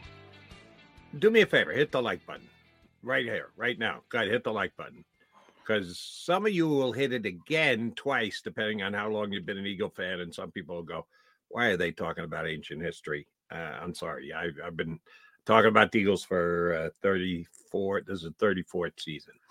And a couple of names popped up today with stuff that's gone down that I hadn't thought about in a while, Johnny Mac. Let me take you back almost 30 years. Where were you in 1994? Oh, God. Come on. You're requesting to get by my Alzheimer's. 1994? Yes. Were you covering the National Football League yet in 1994? What year? 23, 29? Maybe. That would have been right at the cusp of starting. Okay. So, the reason I bring it up is, did you see this story? That the Eagles yesterday officially released Bernard Williams. Do you recognize the name? Yeah, former offensive tackle. Right. Who was their first-round pick in 1994. He was suspended twice in the 1995 season, the second time suspended and for the entire year, and had to ask reinstatement to get back into the league. I believe he was a Georgia guy. Georgia guy, absolutely right. He never requested reinstatement. So he was never released by the Philadelphia Eagles. He was just on a list of players waiting for reinstatement and has been on that list since 1994. And someone in the NFL office said, you know, we've got these guys around the league who are still technically on rosters because they've never asked for reinstatement, that the team should really just like release the guy if they want to, or if they can keep him on the roster if they want. It doesn't cost you a roster spot because it's a league exemption, because they've suspended the player. You sure as hell don't have to pay him. But as up until yesterday, Bernard Williams was on. Or I didn't even see roster. That. I didn't see that. I did not even see it. Ruben Frank had it today on NBC Sports Philadelphia. They were officially probably on the wire. Yeah, I didn't check the wire yesterday. They officially released Bernard Williams 29 years after he last played a game for the Philadelphia Eagles. Yeah, that's funny. Yeah, it is. Now I'm checking it. Yeah, it was on the wire yesterday. Miles Jack also from reserve retired. Yeah, that's funny. I didn't check the wire yesterday. That is, I didn't even know 29 years later, the guy finally gets released, which is, and I remember because I'm doing the middays on WIP at the time. Oh, yeah, first round pick. Yeah, big. He came in and played well as a rookie and then got into all sorts of trouble thereafter. And his character was questionable. A lineman from Georgia. I'm trying to look it up. I think he was a big marijuana guy. I think he just got born a little related. Yep. Yeah, I think he was born a little bit too soon. Wouldn't be that big of a deal today. And afterwards, he went and played in every other league, the CFL, the XFL, whatever FL you could play in. He just never came back to the National Football League, never put on Eagle uniform. But he was released yesterday. After 29 years, he's officially released by the Philadelphia Eagles. Why don't you make a comeback? Yeah. Put him on the practice squad. See if he's got something. They got enough positions to do that. And one other name I want to take back to the 1990s. You may or may not remember this. But when Rich Kotite got fired, Ray Rhodes was hired as the next Eagles coach. Yeah. And he brought in, by the way, the first and last defensive coach Jeffrey Lurie will ever hire. You don't think he's ever going down that road again, huh? No. Probably not. You're probably right on that. But do you know who Ray Rhodes' hire was as the Eagles special teams coordinator? Special teams coordinator. No, that predates me. I would not know that. Okay, I can tell you because they weren't a great special teams during his era, and I used to take calls complaining about him all the time. Danny Smith was the special teams coordinator under Ray Rhodes. He has stayed in the league the entire time, even though people tried to run him out of Philadelphia in the worst way when he was the special teams coach here. He has continued on in the league since that's mid-90s and has been the Steelers special teams coach under Tomlin the entire time that Tomlin's been there. And he is now 70 years old, and he got injured this week at the end of the Steeler game. Yes. That he got pummeled on a play on the sidelines late in the game, and he ripped up his entire shoulder. And they recounted, I saw a fun story about it, that he's taken a couple of shots on the sideline. Danny's so into coaching that he doesn't pay attention to the plays. When they're coming down, he continues to get wiped out. But he's got a torn rotator cuff at age 70. Yeah. Still on the sidelines coaching, but now they don't know if he's going to be back for the season because he got messed up bad in the game. And I hadn't thought about Danny Smith in decades. But I used to, my God, so the special teams stuff. Why the hell is Danny Smith the Eagles special teams coach? What is Ray Rhodes thinking with Danny Smith as the special teams coach? He's still Danny was taking some heat back then, huh, Jody? It never changes. The coaches take a lot of heat. And he's been around since, he's still around. That tells you, I'm looking at the Eagles' 1995 coaching staff, by the way. They had 11 assistant coaches, including Danny Smith. And then I'm trying to look at 2023. 1, 2, 3, 4, 5, 6, 7, 8, 9, 10, 11, 12, 13, 14, 15, 16, 17, 18, 19, 20, 21, 22, 23. Kind 23. Of doubled in size over the years. Yeah, that's there's very specialized aspects to coaching in the National Football League this year, and good for him. If you can do the best that you can, spend whatever money you can to have someone to be able to cover every aspect necessary. But when I saw that Danny Smith was just because the two stories took me back to my roots, talking Eagles middays on WIP. Danny Smith and Bernard Williams. Yes, didn't know that they were going to be talking. I love the fact he was. I love what I love about this story is he was taking heat. People will never learn. The most honest thing Nick Sirianni has ever said, Jody McDonald, is show me a good coach. I'll show you a bunch of good players. I'll tell you the mindset of the callers to WIP at that stage. Rich Kotite got fired. Rich Kotite was the whipping boy of the Philadelphia fan base at that time. Everything was Kotite's fault. They can't go anywhere because of Kotite. Now, Kotite replaced a very popular coach in Buddy Ryan, so he was first the guy who replaced Buddy, and number two, the Eagles had this very talented team that never got past the first round of the playoffs, so Kotite got crushed, and to Rich's downfall, he said some foolish things over the years. Bad quote, bad time. My plate sheet was running on me. I guess I should have had it laminated in the rain. That's a good quote. Guess I should have had it laminated. Yeah. Oh, that's what he said. And that just got him crushed for years, not just weeks, years in Philadelphia.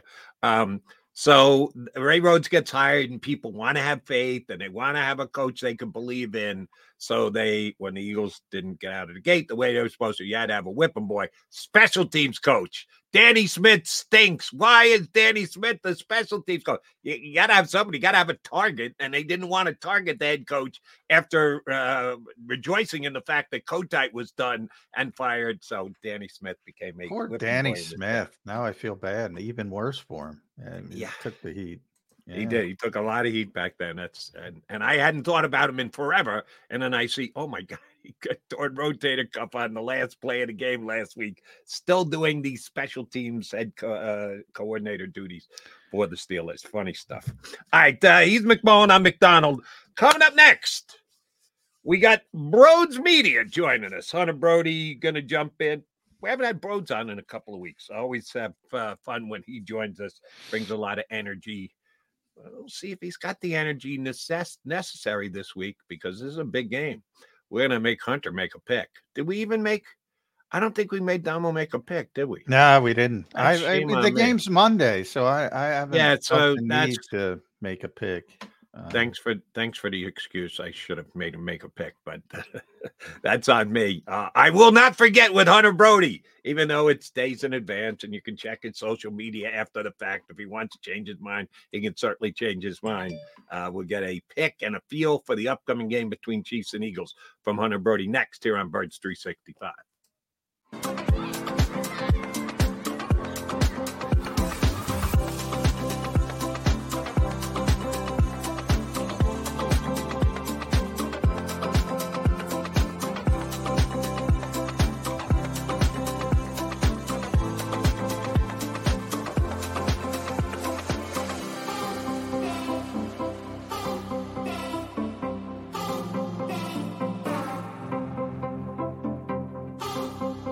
If you own a company and you're not producing a podcast, you're missing out. The public consumes messaging when they're ready. Join the professional podcast network of companies and let JAKIB Media Partners put you in the podcast arena. Come to our professional studio or we'll come to your place of business and professionally produce your company podcast. Call JAKIB Media right now at 267-261-3428.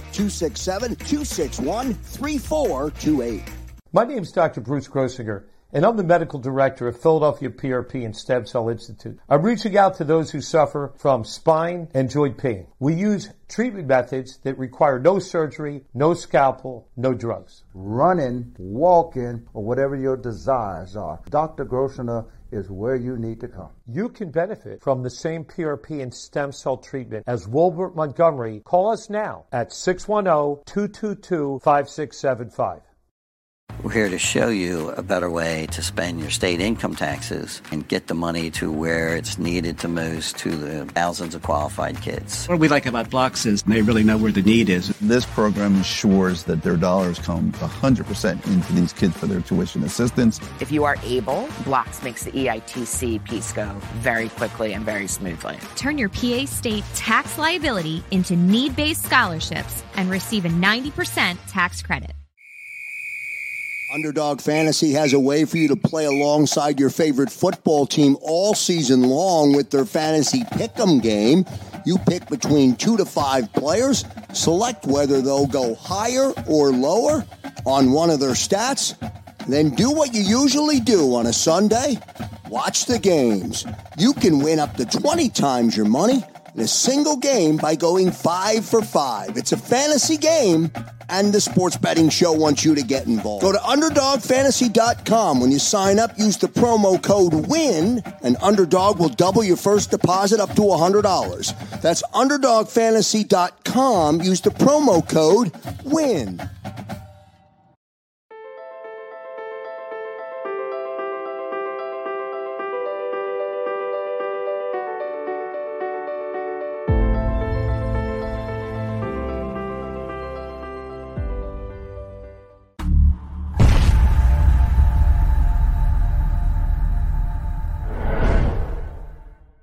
E-A-G-L-E-S, Eagles.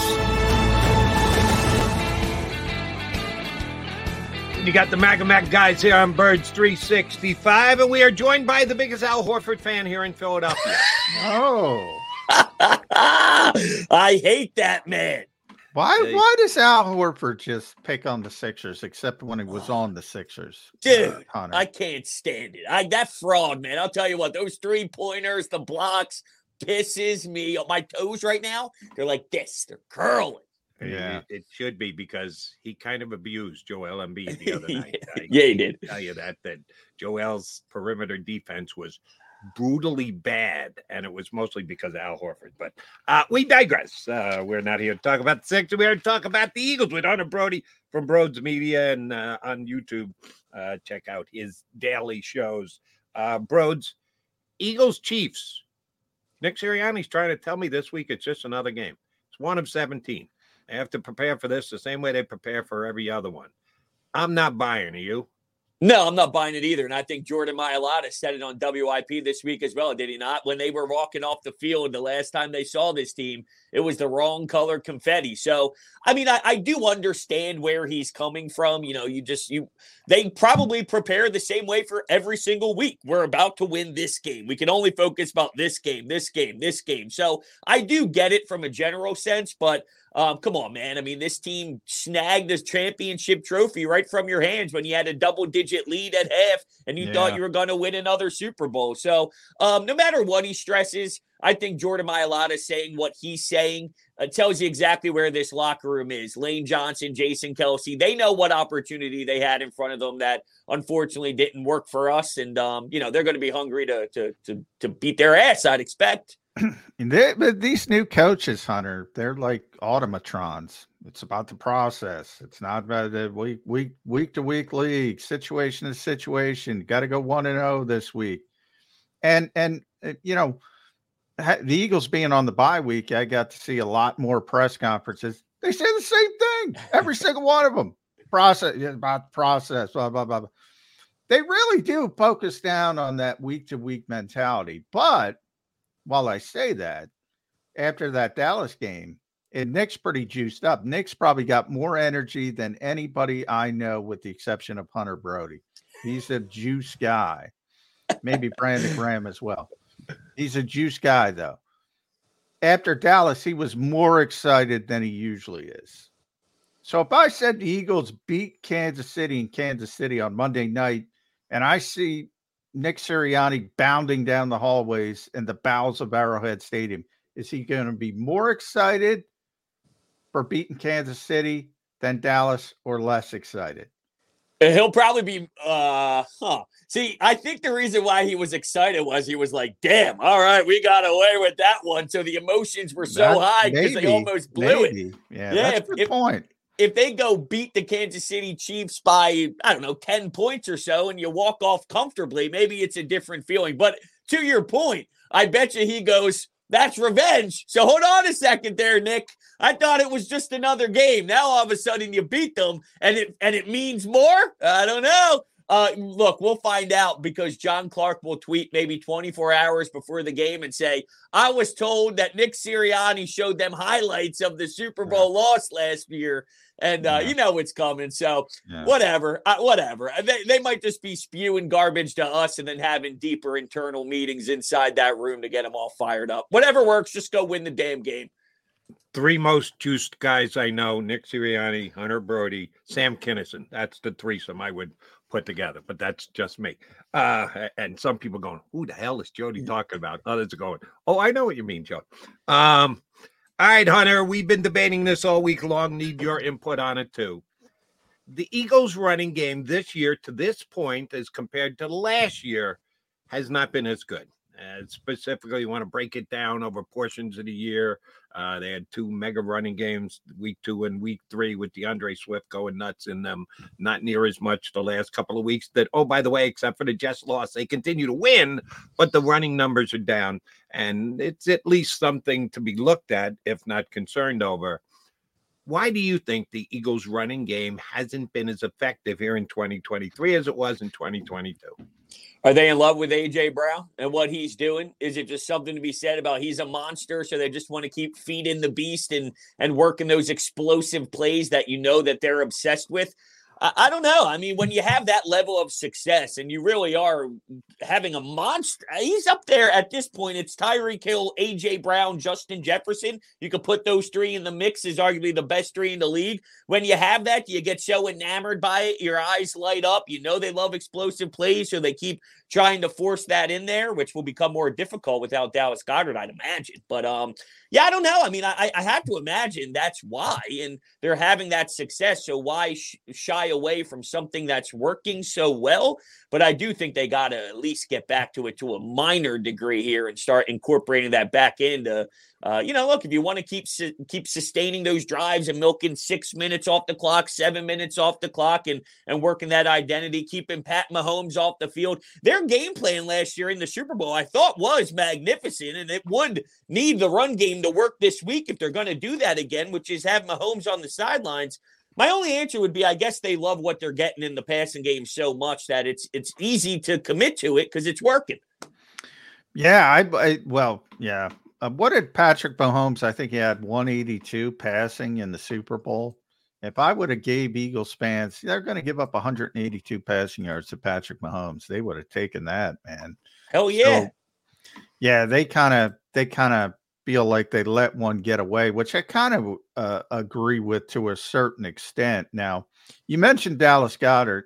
I think because of last year, Hunter, he missed 5 games and the Eagles went 5-0. I think people kind of say, they'll be fine without Dallas Goedert. But they forget those games. The first one was at Indianapolis, which might have been the Eagles' worst offensive performance of the year. Yeah, they came back and win it. Yeah, they did. Yeah, he did. Yeah, he did. Jalen put him on his back. Green Bay, then they started cooking. Tennessee, if people remember, Tennessee was devastated with injuries. They blew them out. The Giants are just terrible, and the Bears were terrible, and they struggled with the Bears. My point is, pretty easy schedule. This time it's Kansas City, it's Buffalo, it's San Francisco, it's Dallas. Are you more concerned with not having Dallas Goedert for those games? It's a big loss, and I don't want to pretend like it's not a huge loss. It is a big loss. I guess where my confidence level comes in is I just believe in the quarterback so much that, you know, and I know this is different. It's not the same exact thing because, one, the Chiefs have Andy Reid, and then there's a whole entire offseason to incorporate new stuff. This is more on the fly.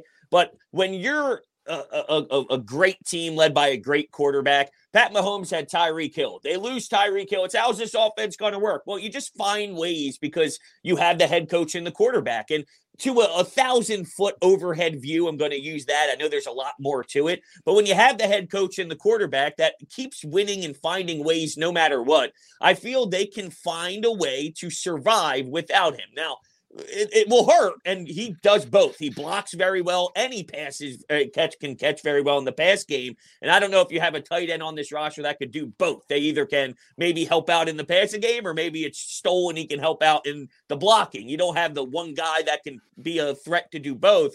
But I think that there's enough talent, especially at the quarterback position with the head coach, to find ways to get creative without him. That would be my answer, but I don't want to downplay the loss of what he brings because it could be a tell. Well, here's Albert O. Well, we know what Albert O does, so we have a different view if you're Spags or maybe what the Eagles are trying to do on this down compared to if it's Stoll out there or something along those lines.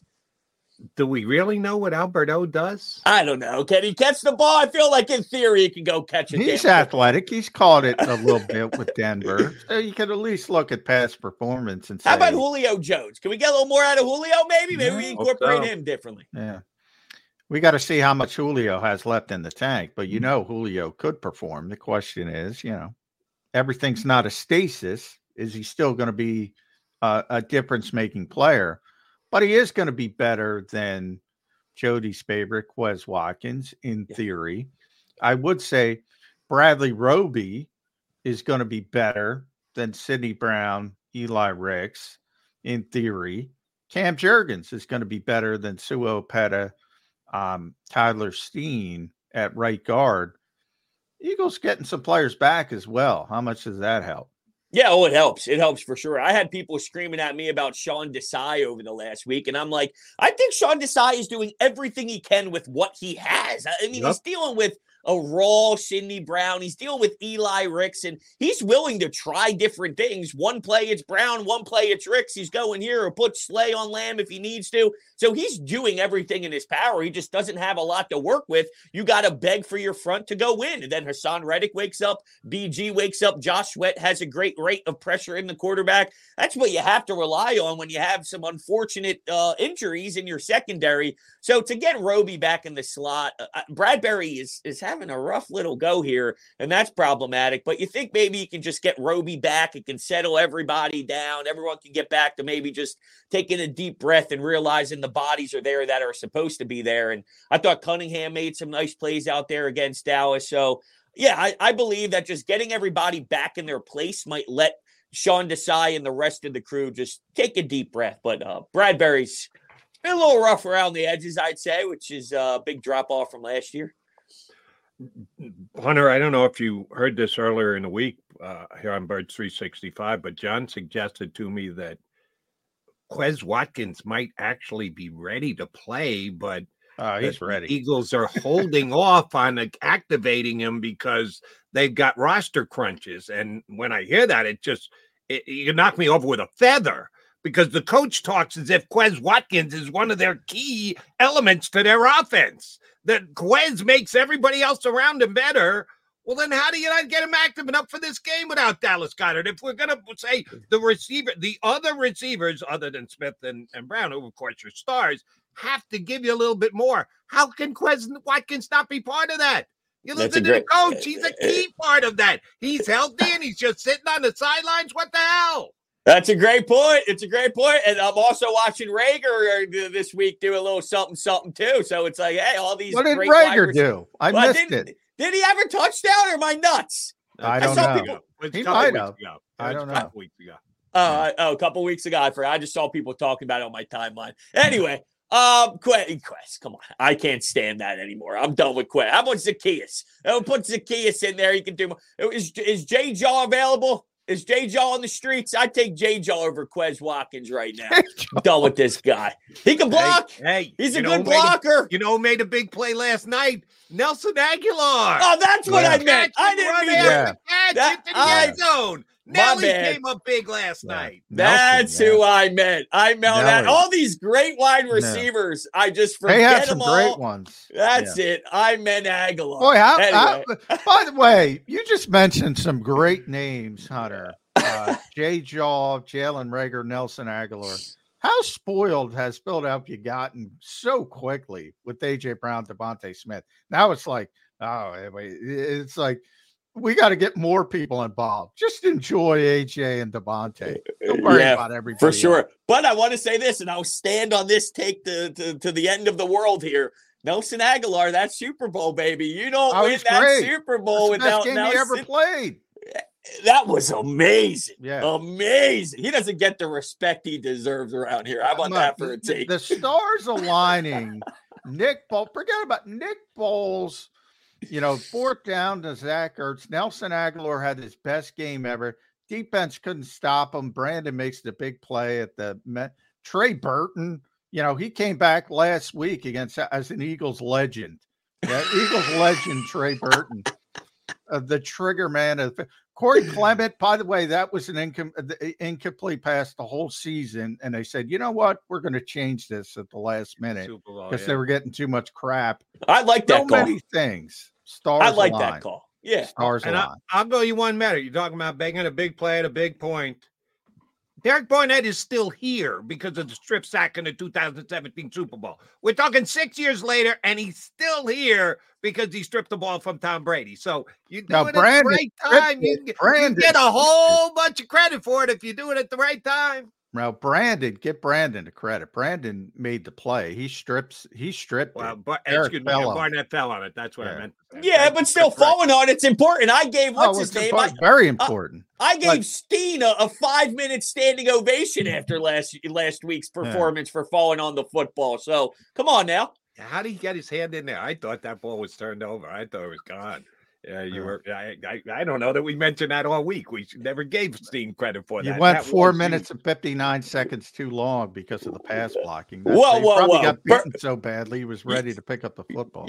Your show's called Birds 365, and you're telling me you didn't give Steen a round of applause. That's a disgrace. Did not. Shame on both of us for that. You are correct. That was, I'll have to talk to Joe Kraus after this one. That was a pretty big play by Mr. Steen. All right, but we won't be worried about Mr. Steen this week, or at least it looks that way. Cam Jurgens back in at right guard for the Eagles. Could that be another reason why the last 4 weeks weren't as good as the first 5 weeks that the Eagles running the football? Can one interior offensive lineman make that big a deal? Do you think the Eagles run it better this week because they got Jurgens back? They might just run it better because they run it better. I mean, Jurgens is your best option at right guard. Obviously, Tyler Steen got thrown into the fire there, and he had some nice moments. He had some ugly moments, which makes a lot of sense for where he's at in his career. But, yeah, I mean, they can, for sure. They can run the ball better because Cam Jurgens is your best option at right guard. But it's probably going to be more about approach. Like, if they run it better, I think we'll be talking about the game plan being different and more willing to hand the ball off more. And I actually liked what I got to give credit to Brian Johnson, even though we could talk about what happened late there where they were pinned back and this and that. I thought I saw the most creativity with some play design. I really liked the play where they lined up DeAndre Swift in the slot and had Kenneth Gainwell as the lead blocker, and he's moving in motion. And I'm like, I don't know if I've seen Brian Johnson get into his bag like that a little bit.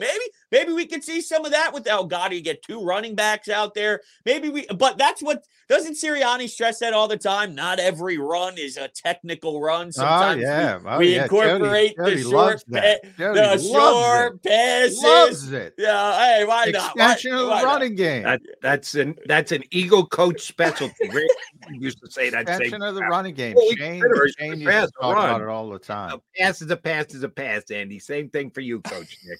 If the quarterback takes it out of his hand and it goes like this, that's a pass. Even this, as the little run in front, the wide receiver come around. But if you to be fair, you know, you need a labeling system. Fans need a labeling system, and one's a run and one's a pass, and that's what it's recorded as. But, you know, Nick's example, Hunter, was the jet sweep. Now, if you're a team that lines up under center, that's going to be a run. because the quarterback's going to turn around and hand the football behind him on a jet sweep. If you're a gun team, which the Eagles are with Jalen Hurts, they flip it ahead and it's a pass play. It's the same damn play. So Nick is right, but one, it's recorded as a run for one team, as a pass for another team. He's got a point. I mean, you can't, you might want to haggle with some of the stuff, but that's a legitimate point. And just let me add this. I like the fact that it's a pass play, because just in case there's a mis-exchange and the ball goes to the ground, incomplete pass. Yeah, good if point. If you hand it to him, it's a good fumble. Point. You can lose the football. Yeah, so it's a good point, thing Jody. That it is a pass play, but call it a pass play. Don't try and call it a run. Yeah. Let me ask you guys this about Brian Johnson, because I'm seeing progress, right? But obviously fans were disappointed in the way it ended. Dallas getting the ball back to 3rd and 3 to A.J. Brown. And I know we're dating back to last week, but I don't like, or 2 weeks ago at this point, right? I don't know. But anyway, I didn't like the 3rd and 3 to A.J. Brown, but that's just one play out of an entire game where I thought, throughout 4 or 5 drives, they're scoring touchdowns every time. The red zone's getting better. I think we're seeing progress with him. I just feel like there's a, about Brian Johnson that I'm seeing. Yeah, I don't get it, man. I don't get it, Hunter. I've been talking about it. Right now, we're on track. Brian Johnson's one and done, man. If they continue on this pace, he's out of here. He's a head coach in this league next year. Now, a lot of things can happen between now and the end of the season. Yeah, I don't know. I get the sense, and I brought this up last week, so I'll ask you. I get the sense people like Sean Desai more than Brian Johnson. Yeah. Brian Johnson's piloting, he's got more talent, let's be honest. Top 5 offense. They're number 1 in 3rd down offense, Hunter. Number one in 4th down offense. Number 1, tough to get better. The defense, middle of the pack, 28th and pass defense. Yet I get the feeling more people are saying Sean's doing a good job than Brian's doing a good job. Yeah, and I don't know. And I think it's the eye test, really. It's because we're going from Gannon to Desai. So that's one thing, is where you're coming from. We loved Steichen because the way he had the flow of the game calling. And then we go to someone who's a little newer at it, who's done it in college, but look, he's not perfect. By no means is he perfect, and it started out ugly. So when you look at baby steps, no one's willing to give him because we're going to a Super Bowl. That's the mentality. So it's not like we have time to watch him grow over the first 8 weeks. People want the results instantly, and I think because Gannon was so, this is my scheme, and this is what we're going to run, and it gets shredded, and there weren't really – team, bro. I know, but this is the difference. Like I mentioned earlier, you see one play, it's Eli Ricks. The next play, it's Josh Jacobs. It's in theory to them with the eye test. It's this guy's willing to adjust 5 seconds after something doesn't work, and you're going from someone we hate, and then on the offense, it's going from Shane Steichen, everyone we love, or everyone loves him, and then Johnson's going through growing pains. That's what I think is going on. Jody, you're quiet. Well, you don't like our takeover here, do you? No, I don't. I think that Sean Desai, you got to grade on a curve. Sean Desai has done a better job from what he was given than Johnson has, because Johnson didn't. Who is the equivalent of the 2 linebackers who came in, replacing 2 guys who were pretty damn good, that the Eagles spent $1.380 on both of them? Eli Ricks, undrafted rookie free agent, outside corner. Hey, Eli, why don't you play some slot? Really? Are you going there? The fact that they're bringing in a guy to replace a Justin Evans, who was okay at best when he came in. What changes? What hurdles did Brian Johnson have to get over on offense? DeAndre Swift. Well, he's never called for Miles Sanders. Is that really that big a difference? Okay. He was dealt a better hand than Desai was, because the Eagles, and rightfully so, Howie Roseman, I'm not saying Howie made mistakes. He had to replace a whole bunch of different guys. The offense was basically 10 out of the 11 same guys coming back. I don't disagree with that. I think it's more just about the idea of, even though there's a lot of talent there, he's never done it. And I think in the beginning, I was right there with you. I'm like, this is a little confusing. The red zone play calls, But from where we are now at 8-1, from where we were 3 games into the season with that stuff, it's been a huge improvement, and I don't think he's getting the respect that he deserves from weeks, let's say 1, 2, and 3, with all the struggles to where we are now. Unless behind the scenes they removed some stuff from his plate and we don't know about it, which would then change how I feel. But I think now a lot of what we were angry about has improved. I can tell you with 100% certainty that Nick Sirianni ain't calling plays. Yeah, I know. He doesn't want any part of it. He doesn't want anything to do with it. It's kind of amazing how quickly he's like, you know what? I'm a better head coach without getting bogged down by play calling. And I give him a ton of credit for that. Now, there are other guys. Kevin Patullo, I always say, is probably the biggest name that nobody talks about because he's the closest one to Nick Sirianni. He's got the coach's ear on everything. But, no, Brian's doing a good job. I think Sean's doing a good job. But I would say this about the adjustments, and I hate that term. I freely admit, because fans throw it around. You got to adjust. You got to adjust. Don't tell me that. Tell me what the adjustment is. What do you want done? Too many people. Blitzing. Blitzing. Yeah, there's your answer. Blitzing there. Yeah. Too many fans say you got to adjust. What does that mean? What does that mean? But the point with the slot, and you said he's willing to try different things. And Jody knows. I gave him credit for that back in the preseason. I said, that's pretty interesting. Talked to Bradbury again yesterday.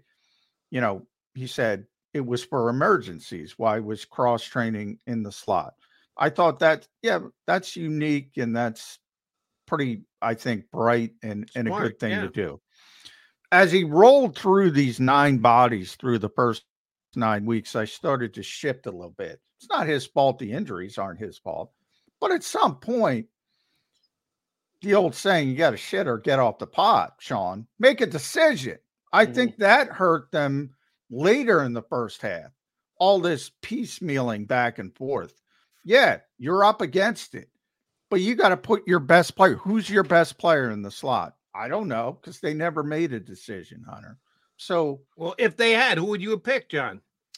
I would have picked Sidney Brown. Just let him go, man. He's so athletic. Yeah, he's going to make mistakes. But they all perform poorly. I would have and after the buyer trade, you were able to do that. I think. Well, then Sidney Brown was also not available for you for a little bit of time too. There, so but Byard's been a little disappointment in coverage, I'd say. Yeah, he hasn't broken out. I don't know how much he has left. We'll get to see this week with Kelsey. He's had a lot of success with Kelsey in this past. We'll see how much he has left. But I do think he's a really smart. Things are going to calm down with him and Roby. I think that's comfortable. I think that's. They might not be great, but they're going to know how to play. They're going to be solid. And I think things are going to structure. But that's where I was with Sean Desai. I'm like, this is pretty good. And then it became, all right, you've seen everybody. Now make a decision. I felt similar to that at one point. It was like, I like the fact that he's willing to try, but sometimes I think he was too quick on the trigger where you don't even know if this is going to work yet. And he already kind of gave up on it. So I felt that way at one point too. All right, one more thing before we let you run, Broads. By the way, there will be an offensive coordinator in the NFL this year, 2023. He'll be a head coach in 2024, and it will be B. Johnson. But it will not be the Eagles' offensive coordinator. It'll be Ben Johnson, the offensive coordinator of the Lions, who will. I think it'll be both B. Johnsons. How about that? You think it'll be both? I think the Lions have a better shot, I think, than Brian does currently, as we sit here today. If I was a betting man, of course. Yeah. Ben's farther along. Ben's going to get a head coaching job. Yeah. I think they both are. There's going to be a lot of openings. 2 B. Johnsons being hired during this offseason. McMullen's on record. He says both. I'll say one, and I think it's going to be Ben. I'm not sure Brian's getting an offense head coaching gig just yet. All right. Hunter Brody, need you on the record. Eagles, Chiefs, Monday. Everybody can check out Broads Media, and we give you the right to change your mind between now and Monday. But we gotta make right here, right now, we need a pick. Oh, Birds, come on now. We're going Eagles 28-23. How about that? The Chiefs average. I should know what the over-under number is on this game, and I don't. Shame on me. So my thing is the Chiefs average. I looked up some numbers. Look at that. They call me research. All right. The Eagles average 28 points per game, which is third in the league with San Francisco. I'd say that's pretty good. This Chiefs offense is not the same Chiefs offense in years past. They're only, averaging 23 points per game. If you hold them to their average, you got to win this ball game, fellas. No? Yeah, I would think so. And their last three games, they're averaging 20. It's only 45.5. Wow. Yeah. I'm actually surprised. That's a little bit low. I would have thought 47, 48, 45 and a half. So you got an easy over at 28. I do have it. It's making me reconsider a little bit, but I'll stick to my guns. Now, here is the most, because I got a bunch of, I'll leave you here. Broads 81 on X/Twitter. You're going X on me, huh? Yeah, going X on you. I got a bunch of, you mentioned research. I got a bunch of over-unders from email. This one stood out to me because of the way the Chiefs have been playing. You mentioned offensively. Is this about the greatness of Patrick Mahomes or how bad the Eagles' passing defense has been? The over-under for Patrick Mahomes' passing yards in this game, 282.5. That is a big number for the way they've been playing. Eagles defense. There's your answer. I think it's based off of the fact that they're seeing the passing numbers that other teams are doing and realizes a chance for him to put up something big, I'd imagine. Boy, that one opened my eyes. I'm like, really? They gave up 182 to him in the Super Bowl, but that's how bad the Eagles pass defense is. But here's the two things. Now I'm going to be Patrick Mahomes' defender. Two things that kind of shortchange Patrick Mahomes' passing yards in the Super Bowl. Number one, you lose a possession right in the middle of the game. Jalen Hurts decides to dribble the football. They pick it up. They run it in. That's Patrick Mahomes not getting a chance to accumulate any yards. Well, they'll take it. They'll take it. I didn't say they turned it down. I'm just noting why he only came in at 182. And they had the long punt return. Exactly right. If they don't get the ball at the 10-yard, when you start your drive at the 9-yard line, you can only throw for so many yards. So I think. By the way, this is a great prop bet as well. What will be said first on the telecast?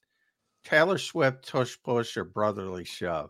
What about Carissa Thompson? Is she on that list? Yeah.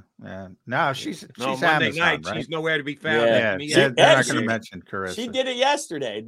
I guess no mention at all, huh? No. They'll leave her out of the Monday night broadcast on. Hunter, always a pleasure, brother. Appreciate you coming in. We'll get you back on in a couple of weeks. Thanks for doing it today. And of course, take care of the missus. Yes, we'll do. When is the due date? So we have 4 weeks from yesterday. Nice. Starting to panic? No, but it's definitely getting more real. And enjoy that last 4 weeks of energy, my friend. I know. Enjoy it. I know. It's going to be sapped from you. Sapped Hunter Brody the next time he's here on Birds 365. Well, no, we'll try and get John again before. We can do that. Yeah, it might not be for weeks thereafter. The wife brings down the hammer. You're not going on that stupid show with McMullen and McDonald. Yeah. So, she said that this morning. We will definitely get you on before. By the way, City Brotherly Love hat. Is that a Sixers hat or just in general? Yeah, it's a Sixers. I don't know where the logo is. Right. Yeah, it's Sixers. Sixers. And all right. It's Sixers. Well done. It's not signed by Al Horford. That's the one thing we know for sure. Well, Brody, always a pleasure. Thanks, bud. See you guys. Hunter Brody here with us on Birds 365. All right. Yes, they are expecting their first. He and Mrs. Brody are expecting their first within the next month. We'll get Hunter back up. All right. McMullen, McDonald coming back to put a bow on the show. Stay there. Go to get your game on. Go for the beers. Go for the cheers. Go for the hit and the hits. Go for the stakes and the stakes. Go to get your parlay on. Go to get your party on. Go for the scene. Go for the screens. Go for the gallery. Go for the win. Go to Ocean. Visit theoceanac.com to plan your visit.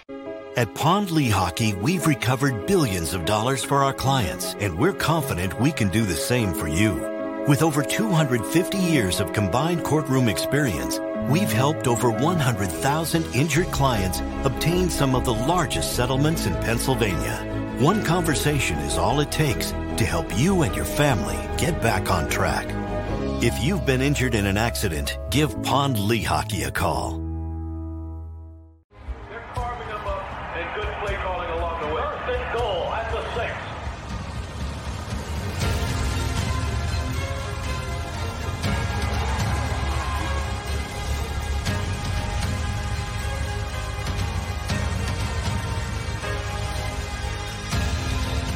Field of life, First Trust Bank is there for you. Champions on 3, 1, 2, 3. Because Philadelphia dreams deserve a Philadelphia bank.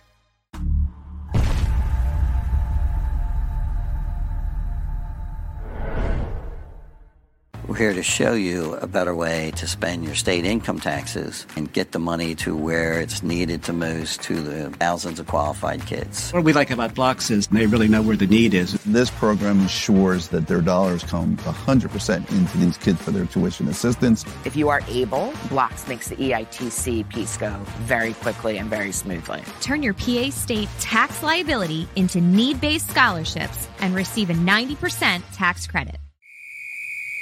Underdog Fantasy has a way for you to play alongside your favorite football team all season long with their fantasy pick'em game.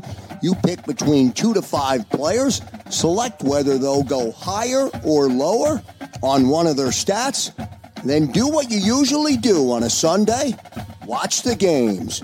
You can win up to 20 times your money in a single game by going 5 for 5. It's a fantasy game, and the sports betting show wants you to get involved. Go to UnderdogFantasy.com. When you sign up, use the promo code WIN, and Underdog will double your first deposit up to $100. That's UnderdogFantasy.com. Use the promo code WIN. Do you stream on a Roku, Fire Stick, Google TV, or Apple TV? Now you can watch 6ABC 24/7 with the 6ABC Philadelphia streaming app. For the big story on Action News, search 6ABC Philadelphia and start streaming today. EAGLES, Eagles.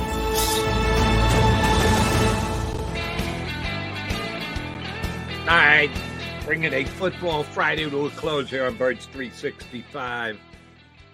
I need two things out of you, Johnny Mac. Number one, walk through today, full-blown practice. Is this coordinator day, which is kind of weird because it's late in the week, because it's a Monday or whatever. What do you got going over in South Philly? Yeah, it is coordinator day. Probably not going to make it down for Sean Desai. That's happening this morning.